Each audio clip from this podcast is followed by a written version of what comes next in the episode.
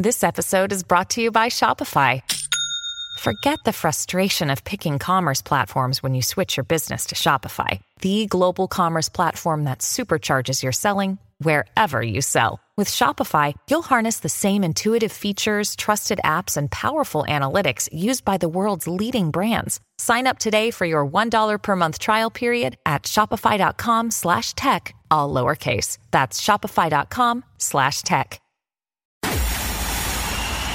It's time for Joyce's Thought of the Day on News Talk 850 WFTL. This should not come as a surprise, but excessive use of screens has become an epidemic, silently eroding lives with little resistance. Gallup's 2012 survey found that around 60% of young adults admitted to spending too much of their time on the internet. A subsequent survey estimated that 83% of smartphone users say they keep their phones near them almost all the time during their waking hours. Screens can overstimulate our brains, resulting in perpetual, highly stressed fight or flight status. This then makes us prone to meltdowns and depression and anxiety when even minor changes in the environment occur.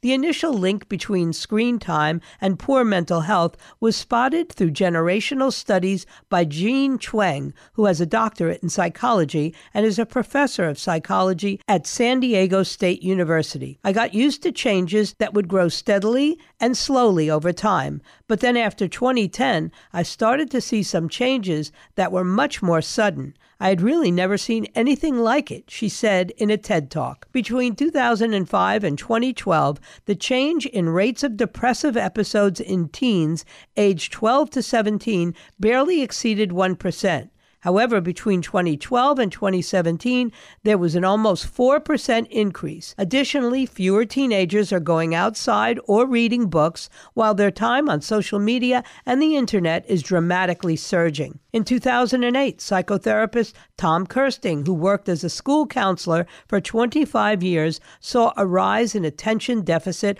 hyperactivity disorder in diagnoses in children over 8. ADHD tends to be detected in early childhood after a child starts school. However, he has witnessed increasingly delayed diagnoses in teenagers and adults. While it could be possible that some of these teens were missed by clinicians when they were young, we suspect some developed symptoms of ADHD due to screen use. Around 2012, when 30% of teenagers had a smartphone, you start to see rebellious behavior, anxiety disorders becoming more common among children.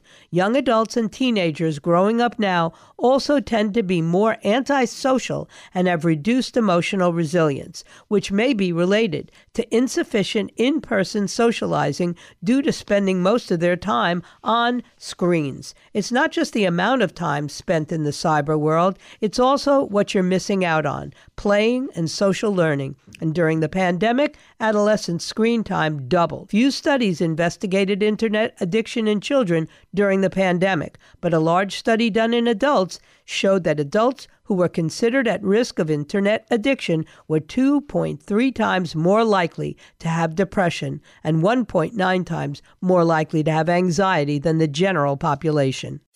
Get Joyce's Thought of the Day anytime. Subscribe to her podcast right now on the all new 850 app and at 850WFTL.com.